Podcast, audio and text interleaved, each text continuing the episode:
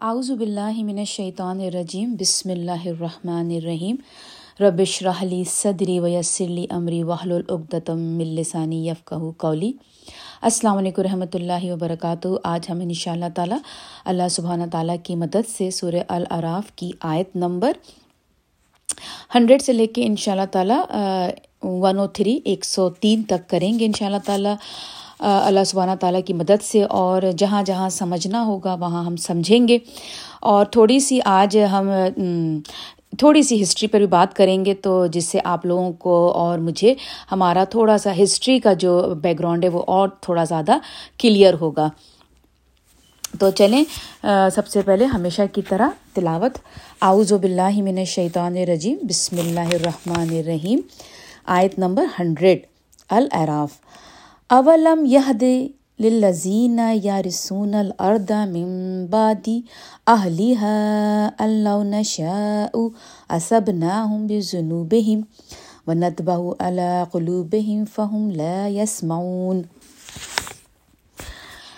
اس سے پہلے کہ میں ترجمہ اور تفسیر کروں سب سے پہلے یہ اس بات پہ میں آپ لوگوں کو یہاں تھوڑی سی بات کروں گی کہ ہمارے دل میں جو دو طرح کی ڈیزیز ہے، جس کو کہنے، کہہ لیجیے ڈیزیز ہے، بیماری ہے ہمارے دلوں میں، جو اللہ سبحانہ تعالیٰ نے سورہ الراف کو ان دو بیماریوں کا مین جو تھیم ہے نا سورہ الراف وہ ان دو بیماریوں کے اوپر ہی ہے۔ تو جب ان شاء اللہ تعالیٰ میں آپ کو بتاؤں گی تو آپ کو اور زیادہ سمجھ میں آئے گا۔ تو سورہ الاراف جب بھی ہم، جب ہم کریں گے تو ہم اپنے ذہن میں رکھیں گے کہ اللہ سبحانہ تعالیٰ اس سورہ میں ان دو بیماریوں کو ذہن میں رکھتے ہوئے اللہ سبحانہ تعالیٰ جو ہے وہ آپ کو، مجھے اور اس وقت کی قوموں کو ڈرا رہے تھے۔ اب وہ دو بیماریاں کون سی ہیں؟ ایک بیماری ہے جو کہ ہمارے ہارٹ کے اندر ہے، وہ کون سی ہے؟ غفلت ہیڈ لیس یعنی کہ غفلت کا مطلب یہ ہوتا ہے کہ جیسے مثال کے طور پہ آپ کے سامنے آگ لگی ہوئی ہے اور آگ جو ہے وہ آہستہ آہستہ آپ کی طرف بڑھ رہی ہے، لیکن آپ جو ہیں بالکل مصروف ہیں اپنی شاپنگ میں۔ You don't care about increasing the fire آپ کو اس کا کوئی دھیان نہیں ہے۔ آپ کہہ رہے ہیں اٹس اوکے ابھی ٹائم ہے، میں اپنی شاپنگ پہلے کر لوں۔ یہ ہوتی ہے غفلت ہیڈ لیس دوسری بیماری ہوتی ہے کبر کبر جو ہوتی ہے ایرگنس تو جو پہلی بیماری ہے، جو غفلت کی بیماری ہے، اس میں واپس آیا جا سکتا ہے۔ اس سے آپ واپس صحیح اس اس بیماری سے آپ چھٹکارا پا سکتے ہیں۔ کس طرح پا سکتے ہیں چھٹکارا؟ آپ اللہ سبحانہ تعالیٰ کے ذکر کو جب آپ ریمبرنس آف اللہ ذکر الہی کرتے ہیں، سنتے ہیں تو اس غفلت سے آپ باہر نکل آتے ہیں۔ جیسے کہ یہ جو غفلت ہوئی تھی، حضرت آدم علیہ السلام سے غفلت ہوئی تھی، ان کو جو آرڈر دیے گئے تھے اللہ سبحانہ تعالیٰ کی طرف سے، انہوں نے غفلت میں اس آرڈر کو اوبے نہیں کیا تھا، لیکن پھر کیا ہوا تھا؟ یاد اللہ سبحانہ تعالیٰ کی آ گئی اور وہ انہوں نے اللہ سبحانہ تعالیٰ سے معافی مانگ لی۔ سب سے پہلے معافی جس نے مانگی جو کلمات آئے وہ حضرت آدم علیہ السلام کی زبانی آئے۔ لیکن دوسری بیماری جو ہے وہ ہے کبر ایرگنس یہ بیماری جو دل کی ہے، یہ بڑی خطرناک ہوتی ہے۔ اس بیماری میں کم بیک نہیں ہوتا، واپس آپ اور میں نہیں آ پاتے۔ یہ بیماری کس کو تھی؟ کس کو ہے؟ ابلیس کو۔ ابلیس غفلت میں نہیں تھا، ابلیس کے اندر ایرگنس تھا۔ ایرگن کی بیماری تھی اس کو۔ ڈیزیز جو تھا نا، وہ کبر تھی اس کے اندر۔ تو جو کبر والی جو بیماری ہے، وہ جیسے میں نے کو بتایا نا کہ وہ پھر اس کے اندر آپ سمجھ لیجیے کہ پھر اس میں کیا ہو جاتا ہے کہ آپ دیکھیں گے ان آیت میں کہ اللہ سبحانہ تعالیٰ پھر جب کبر اتنا زیادہ ہمارے اندر ہو جاتا ہے نا، تو پھر ہمارے دل کے اوپر مہر لگ جاتی ہے۔ پھر کیا ہوتا ہے؟ نہ سنائی دے گا، نہ دکھائی دے گا، نہ سمجھ آئے گی۔ بس ہم اپنے دل، دماغ ہر طرح کے دروازے کو بند کر لیں گے اور ہم غلط راستے پہ چلتے چلے جائیں گے۔ یہ ہو جاتا ہے کبر۔ تو اللہ سبحانہ تعالیٰ ہمیں غفلت، کیونکہ غفلت کیا ہے؟ غفلت کا یہ کہ اگر آپ اور میں نے غفلت کو نہیں روکا، جیسے غفلت کیا ایک چھوٹا سا سمجھ لیے ایک معصوم سا پودا ہے۔ غفلت برت لی غفلت سے کام لیا۔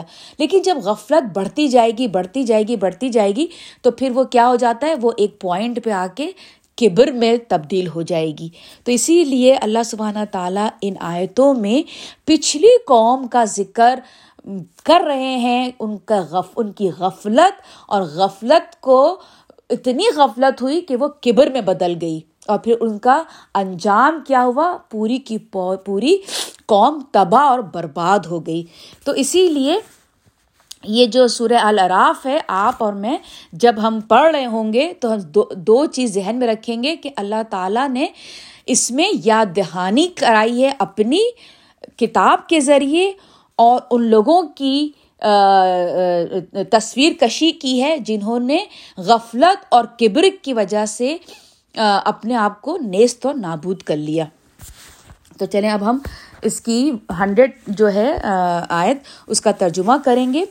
کیا نہیں رہنمائی ملی ان لوگوں کو جو وارث بنتے ہیں زمین کے بعد ان کے جو پہلے آباد تھے کہ اگر ہم چاہیں تو مصیبت میں مبتلا کر سکتے ہیں ان کو بھی۔ یعنی کہ اللہ تعالیٰ یہ کہہ رہے ہیں کہ تمہیں دکھائی نہیں دے رہا۔ کہ تم آج زمین میں زمین کے وارث انہیریٹن بنتے ہو، زمین کے وارث بنے ہوئے ہو۔ لیکن تم سے جو پہلی جو قومیں گزری تھی، وہ بھی اسی طرح کے وارث تھے۔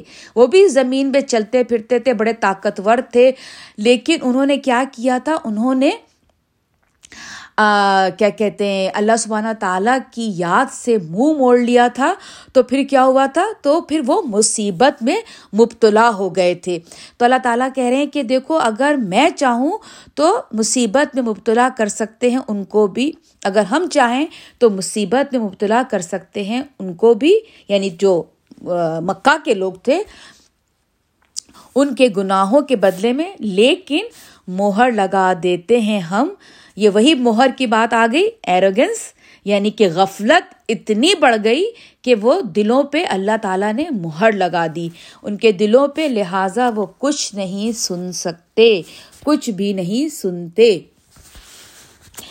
یہ ہیں وہ بستیاں کہ سنا رہے ہیں ہم تم کو ان کی خبریں یعنی کہ نبی پاک وسلم کی زبانی جو موجودہ مشرقین مکہ تھے، ان کو اللہ سبحانہ تعالیٰ یہ بتا رہے ہیں کہ دیکھو، یہ ساری پچھلی قومیں تباہ اور برباد ہو گئی تھیں اپنی غفلت اور انکار حق یعنی کہ تکبر کی وجہ سے۔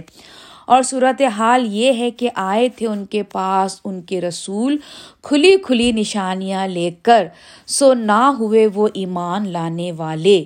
ایمان نہیں لائے، کھلی دلیل سامنے آ گئی، جیسے آپ کے اور میرے سامنے آج قرآن بالکل واضح ہے، کیا کرنا ہے، کیا نہیں کرنا، کس چیز سے اپنے آپ کو روکنا ہے، کس چیز کو کرنا بہت ضروری ہے۔ اسی طرح سے اس وقت کے لوگ نبی باک وسلم بتا رہے تھے، نبی نبی اکرم وسلم کی زبانی قرآن اتر رہا تھا، کلیئرٹی بالکل صاف تھی۔ اللہ تعالیٰ نے نئی پاک وسلم کو تمام احکام کے ساتھ بھیجا، انہوں نے اس پہ عمل کیا، ان کی زندگی پورا کھلا چلتا پھرتا قرآن تھی، لیکن وہ نہیں مانے۔ آج ہم بھی نہیں مان رہے۔ سو نہ ہوئے وہ ایمان لانے والے اس وجہ سے کہ جھٹلا چکے تھے وہ انہیں پہلے دیکھو یعنی کہ وہ جھٹلا، جھٹلاتے رہے۔ جیسے اپنے آپ کو جھوٹا جھوٹی تسلی دیتے رہے کہ نہیں ہمارے بابا آبا اور داج نے بھی چٹلایا تھا، کچھ بھی نہیں ہوا، ان کو بھی کوئی ایسی سزا نہیں ملی۔ لیکن اب میں آپ کو یعنی کہ نبی وسلم کہہ رہے ہیں کہ میں آپ کو بتا رہا ہوں قرآن کے ذریعے کہ نہیں، ایسا ہوا تھا کہ جب انہوں نے جھٹلایا تھا، وہ نہیں مان رہے تھے، تو اللہ سبحانہ تعالیٰ نے ان کو وارن کرنے کے لیے اپنے رسولوں کے ذریعے ان کو میسج دیا۔ ڈرایا، خوشخبری بھی دی، لیکن وہ نہیں مانے تو وہ پھر ان کو اللہ سبحانہ تعالیٰ نے ختم کر دیا۔ دیکھو اس طرح مہر کر دیتا ہے اللہ دلوں پر منکرین حق کے۔ اب ون او ٹو ہے۔ اور نہ پایا ہم نے ان میں سے اکثر میں پاس عہد۔ پاس عہد مطلب ہوتا ہے رسپانسبلٹی عہد، وعدہ۔ یعنی کہ اللہ سبحانہ تعالیٰ نے جو رسپانسبلٹی ان کو دی کہ یہ تمہیں حق کے ساتھ کرنا ہے، تو انہوں نے کیا کیا؟ اور یقیناً پایا ہم نے ان میں سے اکثر کو فاسق کرپشن میں کرپٹیڈ یعنی کہ فاسق کا ورڈ یہاں پہ کیوں یوز ہوا؟ کیونکہ اوپر پاس عہد عہد یوز ہوا تھا، وعدہ، عہد رسپانسبلٹی یعنی کہ عہد کیا، اللہ تعالیٰ نے ان کو رسپانسبلٹی دی، ان کے ساتھ عہد لیا، تو انہوں نے کیا کیا؟ اس عہد کو توڑ دیا، فاسق۔ کرپشن کیا ہوتا ہے؟ آپ کرپشن یہ ہوتا ہے نا کہ جیسے آپ نے، آپ ذمہ دار تھے کسی چیز کے کرنے کے، لیکن وہ کام آپ نے اپنی ذمہ داری کے ساتھ نہیں نبھایا۔ آپ نے وہاں پہ کرپشن شروع کر دی۔ آپ کرپٹ تھے۔ تو یہی یہاں پہ اللہ تعالیٰ نے دو ورڈ ساتھ اسی لیے یوز کیے، احدن لا فاسقین فاسق۔ اب یہاں پہ حضرت موسیٰ علیہ السلام کا ذکر شروع ہو رہا ہے۔ حضرت موسیٰ علیہ السلام کا ذکر تھوڑا سا لمبا جائے گا۔ تھوڑا سا میں آپ کو موسیٰ علیہ السلام کے بارے میں تھوڑی سی ہسٹری یہاں پہ دیتی ہوں کہ آپ اور میں، جیسے ہمیشہ ہمیں لگتا ہے کہ فرعون جو ہے، وہ فرعون کا نام ہے، فرعون۔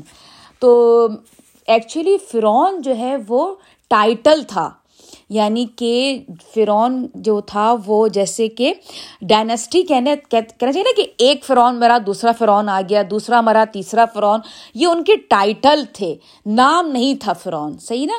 تو ہوا یہ کہ جب حضرت موسیٰ علیہ السلام، جب انہوں نے اپنے جب جو فرعون جو جب انہوں نے حضرت موسیٰ علیہ السلام نے وہ بندے کو جب مکہ مارا تھا، جب پنچ کیا تھا اور پھر موسیٰ علیہ السلام اپنے شہر سے بھاگ گئے تھے، اس وقت جو فرعون دور حکومت میں تھا، وہ وہ فرعون تھا فرعون تھا، جس نے موسیٰ علیہ السلام کو اڈاپٹ کیا تھا۔ اس وقت فرعون کے پاس اپنی اولاد نہیں تھی۔ لیکن جیسے جیسے موسیٰ علیہ السلام بڑے ہونے لگے تو پھر اس فرعون کو اللہ سبحانہ تعالیٰ نے اولاد سے نوازا تھا۔ تو وہ کیا ہوا تھا نا کہ جب موسیٰ علیہ السلام واپس آئے تھے اللہ سبحانہ تعالیٰ کا پیغام لے کر ایجپٹ میں، تو کیا ہوا تھا کہ وہ والا جو فرعون جس نے اڈاپٹ کیا تھا، وہ ریٹائر ہو گیا تھا۔ اور اس کی جگہ جو دوسرا جو فرعون آیا تھا، جس نے اس کی، اس اس کی جگہ لی تھی، وہ فرعون کا بیٹا تھا۔ اور وہ بیٹا جو تھا، وہ حضرت موسیٰ علیہ السلام کے ساتھ بڑا ہوا تھا۔ تو جو فرعون جو ریٹائر ہوا تھا، جس نے اڈاپٹ کیا تھا حضرت موسیٰ علیہ السلام کو، اس کو بھی بہت محبت تھی موسیٰ علیہ السلام سے، کیونکہ اڈاپٹیڈ چائلڈ تھے اور کوئی بھی اس وقت ان کے اولاد نہیں تھی اس فرعون کی۔ اور جو دوسرا والا فرعون تھا، جو اس وقت بنی اسرائیل کے اوپر حکومت کر رہا تھا تو وہ وہ فرعون جو تھا، وہ ان کا منہ بیل، منہ بولا بھائی تھا، اس کو بھی حضرت موسیٰ سے محبت تھی۔ تو میں میں نے کہا یہ آپ کو بات کلیئر کر دوں کہ فرعون جو ہے وہ ٹائٹل تھا، نام نہیں ہے۔ صحیح ہے نا؟ تو اس، جب موسیٰ علیہ السلام بنی اسرائیل کو آزاد کر رہے تھے، تو وہ اس وقت ان کا بھائی فرعون کی کرسی پہ تھا۔ اچھا دوسری بات یہ کہ کیسے یہ جو ہے بنی اسرائیل جو ہے، یہ کس طرح سے نکالی گئی اپنے ملک سے ایجپٹ سے۔ دیکھیں، جب حضرت یوسف علیہ السلام جب ایجپٹ آئے تھے، تو کیونکہ وہ ایجپٹ کے نہیں تھے، تو وہ جب ان کے بھائیوں نے ان کو کنویں میں پھینک دیا تھا، وہ ساری جو ان کی ساری اسٹوری ہے، تو جب وہ ایجپٹ میں آئے تھے، تو وہ ایز اے فارنر تھے نا۔ سمجھے کہ امیگرینٹ تھے۔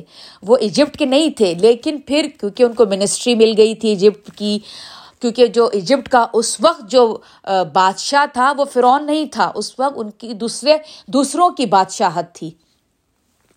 تو یوسف علیہ السلام جو تھے، خیر انہوں نے پھر کیا کیا؟ اپنی فیملی کو وہاں بلایا اور پھر اس طرح سے ان کی فیملی وہاں سیٹل ڈاؤن ہوئی اور پھر سارے جو تھے، وہ جو جوئش تھے، جو حضرت یوسف کی جو جگہ کے سارے جو لوگ تھے، وہ وہاں ایجپٹ میں آ کے انہوں نے رہنا شروع کر دیا۔ اور پھر اس طرح سے کیا ہوا کہ انہوں نے بڑی محنت کی اور آپ کو پتہ ہے کہ جو محنت کرتا ہے وہ پھر کیا ہوتا ہے؟ ترقی کرتے ہیں۔ تو وہاں پہ جو جوئش تھے، انہوں نے خوب ترقی کری۔ تو جو لوکل جو ایجپٹ کے جو لوگ تھے نا، جو لوکل، ان کو جو تھی ان جوئش جو حضرت یوسف علیہ السلام کے لوگ آئے تھے، ان سے بڑی نفرت محسوس ہونے لگی کہ ہم تو یہاں لوکل تھے، لیکن یہ جو امیگرینٹ آئے تھے، جو کہ ہمارے ملک کے نہیں تھے، انہوں نے اتنی ترقی کر لی، بڑے بڑے عہدوں میں پہنچ گئے۔